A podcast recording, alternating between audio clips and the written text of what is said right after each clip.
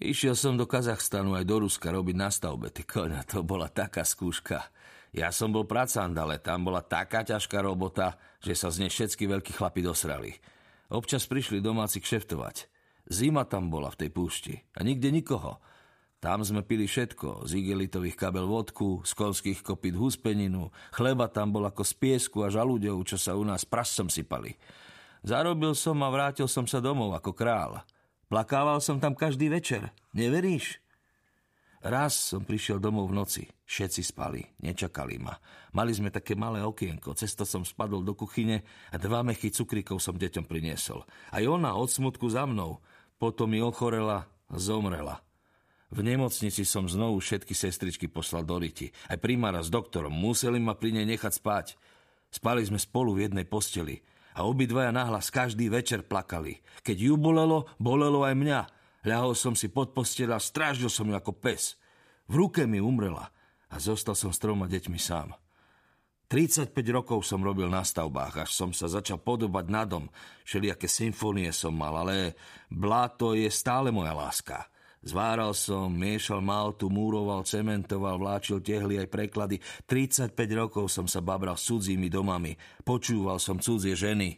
Kde bude kredens, kde polička alebo postel. A vracal sa opitý domov k svojim deťom. Nemali sme kde bývať. Všade nás vyhodili.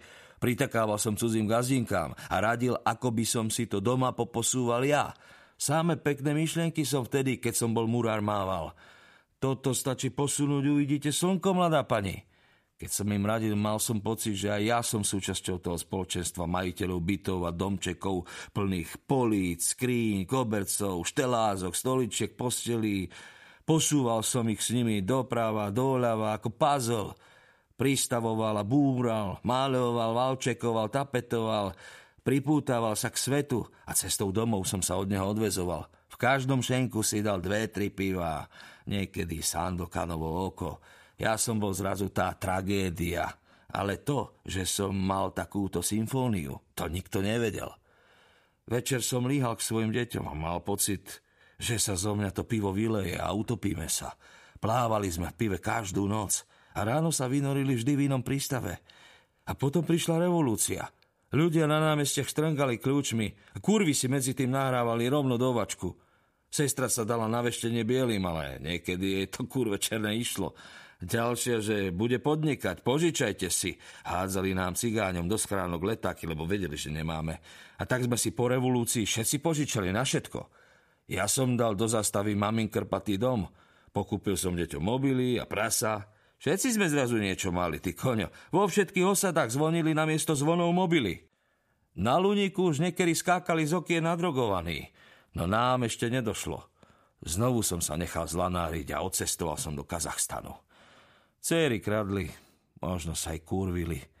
Každá vyzerala ako pol mamy. Spolu ako ona. Vínsko sa dal na drogy, hoci kedy kričal mama, mama, mama, naháňa ma lev. A ani mami, ani leva. Vždycky si niečo dal pod jazyk, taký papierik. A zrazu sa otvorili dvera a vo dverách lev. Kurva, ale čo keď sa nemôžeš hýbať? A lev sa blíži. Už je úplne blízko. Smrdí mu zuby aj z riti. Smrdí mu koža. Má veľkú papulu, že by si do nej mohol hodiť ananás, keby si taký mal. Pazúre ako nože, skáče z vrchu, zo spodu, správa zľava. Vínsko vysí vo vzduchu, kníše sa. Mama, mama, naháňa ma lev. A na nás sa vysral, hovoria anieli, čo sa vznášajú ako pierka v povetrí.